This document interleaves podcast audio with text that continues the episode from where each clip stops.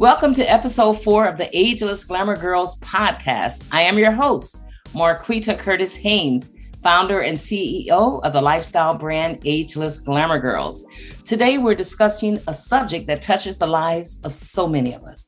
We're talking about being a caregiver. It's a crucial role, and it can bring so much burnout with a quickness. Today, we're sharing some tips on self care for caregivers. We have two guests Denise Brown, a certified caregiving consultant and founder of the Caregiving Years Training Academy. Now, she launched that in April of 2020 after selling caregiving.com, an online community she launched in 1996. Welcome to the show, Denise. Thank you so much. I'm grateful to be here. Thank you. Also joining us is another Denise, Denice Rhodes, a certified health coach, wife, mother, grandmother, and caregiver to three. Denise also runs a Facebook group called Healthcare Tips for Women Who Care for the Elderly and Autism. Welcome to the show, Denise. Thank you. I am just so blessed and honored to be a part of your program today. Thank you. Um, I just want to just get, give a few statistics right off the top because they are mind blowing. Um, this is according to Caregiving a report that was done in um, in the U.S. in 2020. 53 million Americans are providing unpaid care for relatives and friends, and most of those caregivers are looking after people who are age 50 or older. Um, and as far as the gender of the caregiver, 61% are female, 39% male, and just over half of family caregivers are age 50 or older. And this number here, the number of care recipients, 76% care for one adult, 24% care for two or more adults. Those numbers just blew my mind when I first um, ran across them. So I want to start with you, Denise Brown. You've witnessed it all, and I know you speak from the heart. Besides being in this field, you also take you took care of your own parents. Tell us about that. I actually still help my parents. They're 90 and 87. And I started helping after my dad's 2004 bladder cancer diagnosis. My sister actually left the workplace, left the workforce to be able to help them three days a week. And then I help them one day a week and then as needed. And what I find is caregiving takes so much patience. Mm-hmm and that yet we struggle to have enough patience. I wish that we could go to Target and buy a bottle of patience when we mm. run out, but we mm-hmm. can't. So we're always trying to find the patience. And I think we also feel the guilt. We feel guilty for our impatient moments. And I also think the defining emotion of caregiving is worry. We are worried about mm. what could be next. Mm-hmm. There's always another crisis around the corner. Mm-hmm. There's always another shoe that's going to drop, and we're mm-hmm. trying to catch it. And we're trying to keep our life during a life of caregiving. And that's tough. That's right. And that brings me to my, my next question. How important is it for caregivers to put themselves first and seriously practice self care? It is important because we have a future it doesn't feel like it, but when we're caring for aging relatives, caregiving does end. And we want to arrive in our future in the best shape possible, the best shape physically, emotionally, spiritually, and financially. There's a common saying, which is we have to put our oxygen mask on first, just like they tell us to do in the plane. Mm-hmm. And I mm-hmm. want to tell you why that doesn't fit in a caregiving experience. When you're sitting on a plane, an oxygen mask drops for everyone. Mm-hmm. In a caregiving experience, it often doesn't play out that way there aren't enough oxygen masks for everyone because there's not enough time for everyone, or so it feels like. So mm-hmm. you're always in a situation where you feel like you're choosing who gets my time right now. And it always feels like someone has to wait. And that's a horrible feeling mm-hmm. that you can't be mm-hmm. enough for everyone. And I think we have to really start with this idea that we are enough, mm. that we are facing tough decisions every moment within the day. Mm-hmm. And what we can do is enough.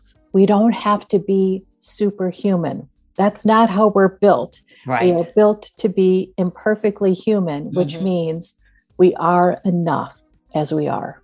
That's right. And it's important to keep saying that. I tell you, because we cared for my mother for several, several, several years. And and it was tough, you know, but you, you just keep pushing through. Um, I want to turn now to Denice Rhodes. Denise, you're twice retired. Your main career was that of an accountant at a bank for over 20 years, and now you're a caregiver to three people. Tell us your story. Well, let me tell you, I never imagined that I would be a caregiver to three people. Less long. I knew one person. I had a son. I'll start out my story with I have a son that is 34 years old that is uh, in the special needs spectrum. Mm-hmm. And so, you know, when I gave birth to him, I knew that I was going to be his caregiver forever. Mm-hmm. So, you know, we make our adjustments, we deal with the situation at hand. And so here we are. Then two years ago, my dad had a fall at home and he, well, let me back up. He he and my mom moved away um, 25 years ago. They lived here in the Chicagoland area, so they decided to retire and go back to where they were both born and raised, and that mm-hmm. was in Mississippi. So my mom passed 23 years ago, mm-hmm. and so after her you know, passing. My dad was there by himself. He never mm-hmm. remarried.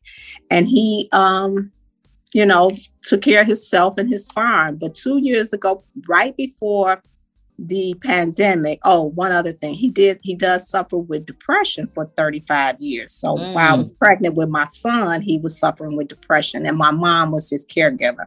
But he wow. could, you know, but he could take care of himself. Right. Right. But you know, with depression, you have those episodes. Right. Mm-hmm. And so, um, so to like I said, right before the pandemic, he had a fall and so he decided, we decided, me and my two older brothers, I'm the only girl and daddy's girl. And so he wanted to live with me. Of so, you know, I had to talk it over with my husband. So everybody right. was in agreement that he could come here and stay mm-hmm. with us. So he's been here for the last two years and it's been pretty good dealing with my son, my father. But then within the last year and a half, my husband had an incident where someone um, attacked him. He went to the bank and they followed him home and they mm. uh, attacked him. And so, in our, right in our backyard, right in our driveway, really. And so that triggered him into going into like dementia. Oh, wow. And so now I have not only do I have to take care of my special needs son, my dad, now I'm taking care of my husband who is having issues. And, and just this week we um, took his car. They came and got his car. We got rid of the car. Mm-hmm. So he knows that he can't drive as of as of now. Right. And uh, yeah, we did that to my mother. That's a whole other podcast right now, right there. When do you right. take those keys away? Right? It's like, wow. Um, so how do you do it? How do you get through day to day? Well, you know, a lot of people ask me the same question, and it comes naturally for me with my son. You know, you love you do for you, you love your family, you mm-hmm. love, but for your child, you're gonna do anything and everything that you can do to make a best life for them. Mm-hmm. So for me, taking care of him is no brainer. But to have the other adults to come in and now that I have to take care of them, it's challenging because mm-hmm. they all have three different personalities. Mm-hmm.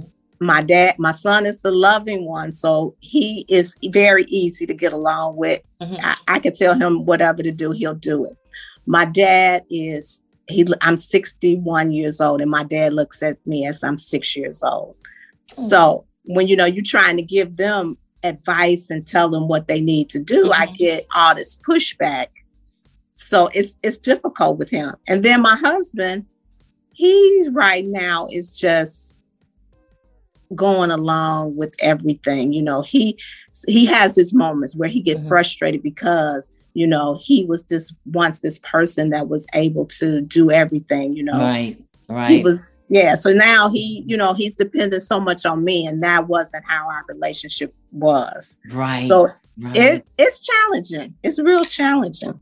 Denise brown any advice for denise? What are your what are your thoughts as you listen to her? You know what strikes me is we think that we have some we think we should be insulated from bad luck during caregiving because we have enough of it already And the story about your husband is just absolutely tragic. Mm-hmm. That's mm-hmm. horrible. Mm-hmm. And and we have caregiving and then we still have other tragedies which I think just compounds the emotions that we experience. In my situation, my mom had a heart attack in July. She's had declining health for many years. Mm-hmm. And we thought my mom was going to be the one who died. And then through three weeks after her heart attack, my brother suddenly died. Wow. And then we were in a situation where we were trying to just come to terms with the shock of his death, support our parents. Oh, it was just a nightmare. Oh, I think that what that is sometimes what gets to be so difficult. Denise, you really were so expressive about caring for your son. Mm-hmm. That feels mm-hmm. absolutely natural for you. Yes. Mm-hmm. It's the other parts that feel so unnatural that are so hard, plus all the heartache and grief that you have on top of it. I, I'm sure, especially around your husband because he probably is different. The relationship is different. Your future future is different. Your day is different. And I think that's that's hard. That's hard. So so that brings me to our next question. So people like Denise and others and you and I, how do you um, get through that? So I want to get more into self-care for caregivers. Um, what does that look like? What advice do you have, Denise? do you have any say for example top five tips top 10 tips what do you have okay i have i guess three tools mm-hmm. one is every worry needs a plan people will tell us oh don't worry 90% of what you worry about you know won't happen the reality is we are living in the 10% so what mm. we didn't even think to worry about right. is part of our life mm-hmm. and i think it's important for us to acknowledge that we're going to have these worries and instead of just letting the worries fester and take over our brain matter, we can actually mm-hmm. create plans for them. So every time there's a worry, think about what's the plan for my worry. And mm-hmm. typically. The plan right. is around communicating, talking it out with someone, talking out what could be a next step. Mm-hmm. I also think that we can think about two different types of plans. One is a daily healing plan, thinking mm. about what's the heartache today? that I'm mm. healing through? What can help me with that heartache? And then where do I want to go to feel better in terms of my emotions? So, for instance, the day that your husband's car was taken away, that's a heartbreaking day. So, you could think about I'm healing through the heartbreak over my husband losing his car. I'm going to use the strategy of five minutes of prayer around ourselves and our future because what I want to come to is a place of peace around that situation. Mm-hmm. I also think we need a similar tool, but around recovery. A caregiving experience requires us to just manage the recovery from bad days, mm-hmm. bad situations, and crises. So, a recovery plan puts us into a state of action. Okay, I had a really bad day today. I'm recovering from a bad day. And I'm going to give myself an easier night by ordering in dinner because I want to be able to just feel like I made it. I got to the end of the day. It didn't it mm-hmm. didn't get the best of me. I'm still walking and talking. So I think those three tools can be helpful. Really thinking about a plan for worries, mm-hmm. a, d- a daily healing plan because grieving daily. is ever present mm-hmm. in our caregiving experience. And then mm-hmm. recovery, knowing that we have to give ourselves a chance to recover from the difficult days, from the tough situations, and from the caregiving crises. Mm-hmm. And of course, thank you for that. That was great. And of course, it helps to have siblings or friends to give you a break so you can do other things um, to take care of yourself. Um, Denise, what do you do for self care? Wow. She just gave me a couple of tips of things that I need to do that. So thank you, Denise. I really appreciate it. Mm-hmm. So for me, like she said, the daily prayer. So what I do first thing in the morning is I do a meditation.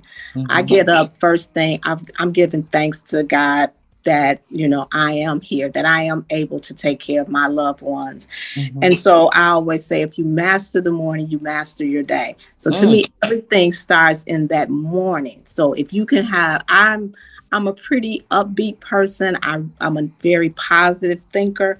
So for me, I definitely get my morning started. And then I go into um, so I yeah, so for that, that's my uh, first thing. I do my meditation, and then when I'm really need to get away, when I'm really having a stressful day, I'll take a walk. I have a little puppy here the, in the house, mm-hmm. so if you all heard my dog, that was my little dog. But I go for daily walks with the dog just to get a break when things get really hectic. Uh, I, I take a walk, or I even um, do I do a hula hoop class twice a week. I love that. You wow. know, I'm always keeping myself busy doing mm-hmm. things that I enjoy because mm-hmm. I feel like if you're not having your own life, it's really so much hard. And I know people say it's so hard to find time, but I always make time. I find one hour out of at least three days a week to make time for me. Mm. So mm. that that's the first thing that I, you know, that I would tell anybody schedule an hour at least three days out the week to make time for yourself and you will you'll thank yourself for it.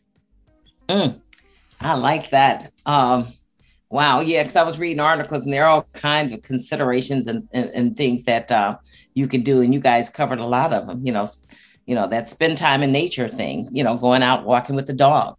That yeah. Could i mention something too? Sure. and that is this idea that our physical strength does add to our emotional and uh, mental well-being. So you talked about hula hoop. I mean, mm. how great for your core is that? That's mm. awesome. I try to swim because when I swim, it relaxes me, but it also strengthens me.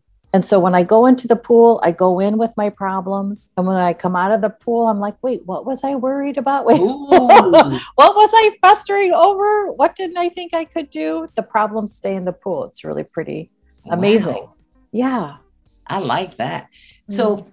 and this is, you know, you know, you always have to make this tough decision. You know, you know, you're at your wits' end. The caregiver's at their wits' end.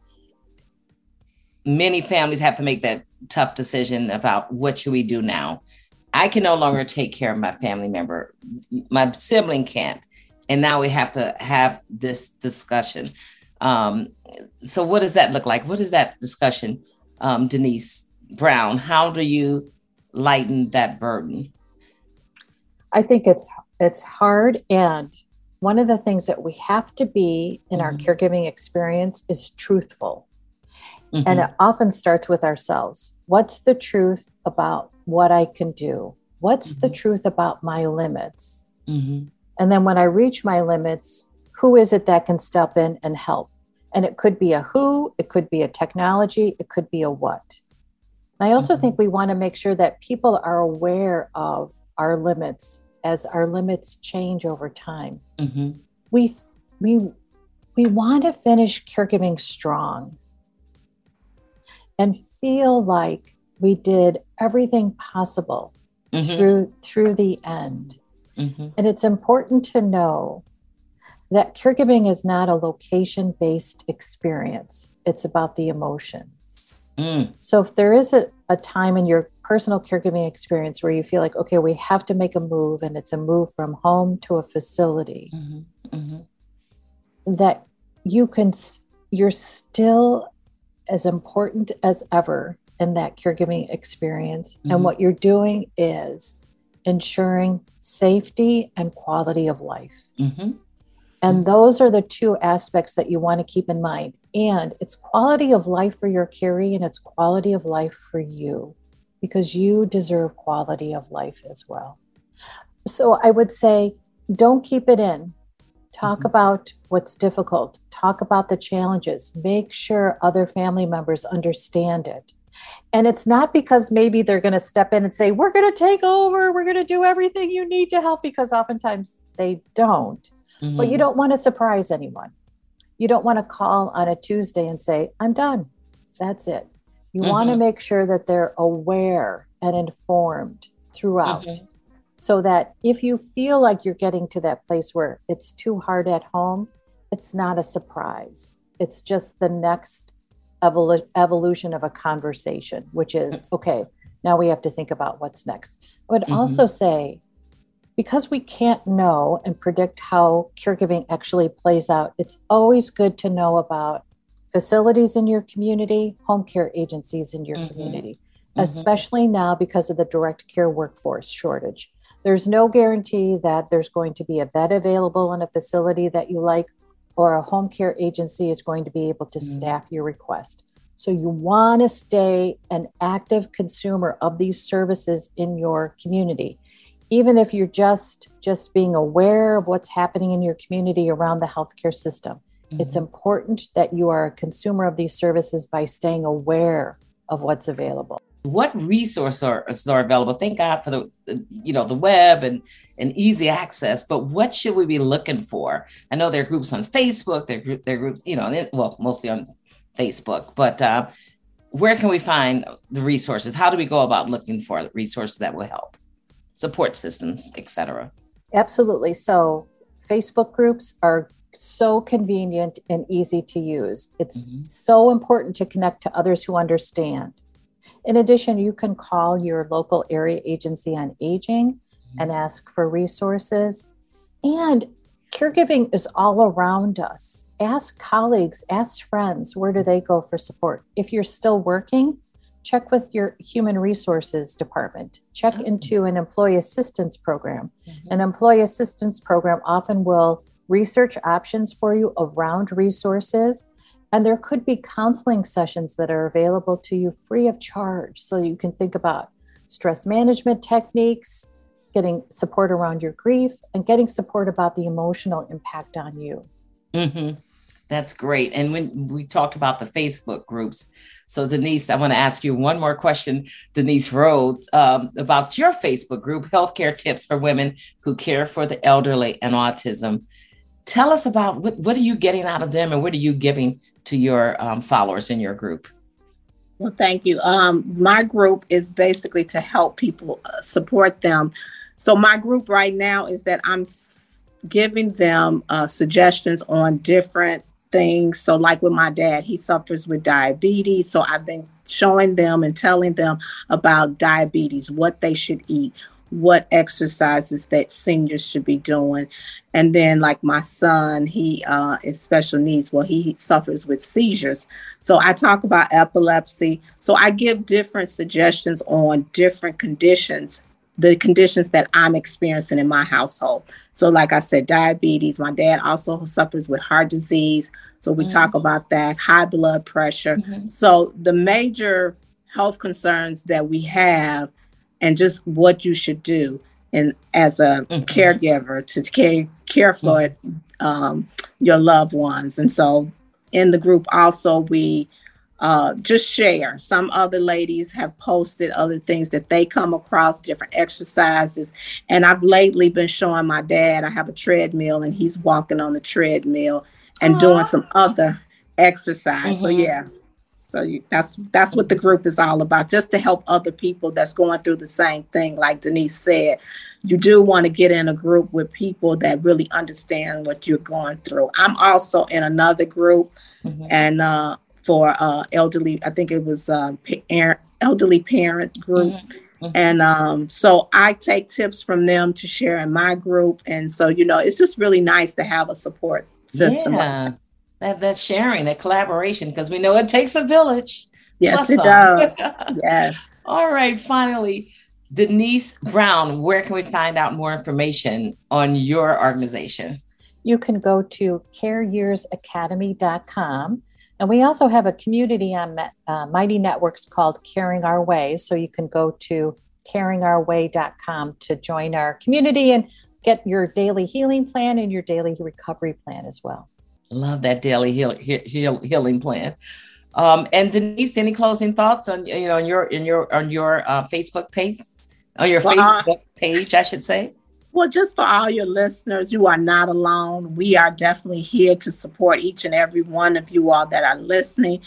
Like she Denise said, you could go to her Uh, or you can also come to me on Facebook. I'm Denice Jackson Rhodes. I have my own personal account, and then I have my group, which is uh, Health Tips for Women Who Care for the Elderly and Autism. So I we are just here to help everyone because there's so many people that uh, don't know where to go. So I'm so happy and thankful that you are sharing this information with people because they would be lost. And we're here. We're here. So you know, just look us, look for us. That's right, and because we, you need it. You know, yes. here again, pers- per- speaking from personal experience, you need that support in the family, outside of family, and you don't know where it's going to come from. It could be someone you're talking to in a grocery store and you happen to, you know, stumble upon some information about caregiving. You just keep your eyes and ears open, right? So much yes. great stuff. Thank you, ladies, for coming on the show. Hashtag good stuff. Thank you very much. Thank you so much. It was wonderful to connect with both of you. Now, I just want to say to my listeners if you have an idea for a podcast or if you want to be a guest on the show, email us at info at agelessglamourgirls.com. Again, that's info at agelessglamourgirls.com. We would love to hear from you. You can also find us on Facebook and Instagram. All right, Luvvies, that's it for today. Thanks so much for tuning in to the podcast. I'm Marqueeta Curtis Haynes, founder and CEO of the lifestyle brand Ageless Glamour Girls. Here's to healthy aging and joyful living. Reconnect soon. Bye bye for now.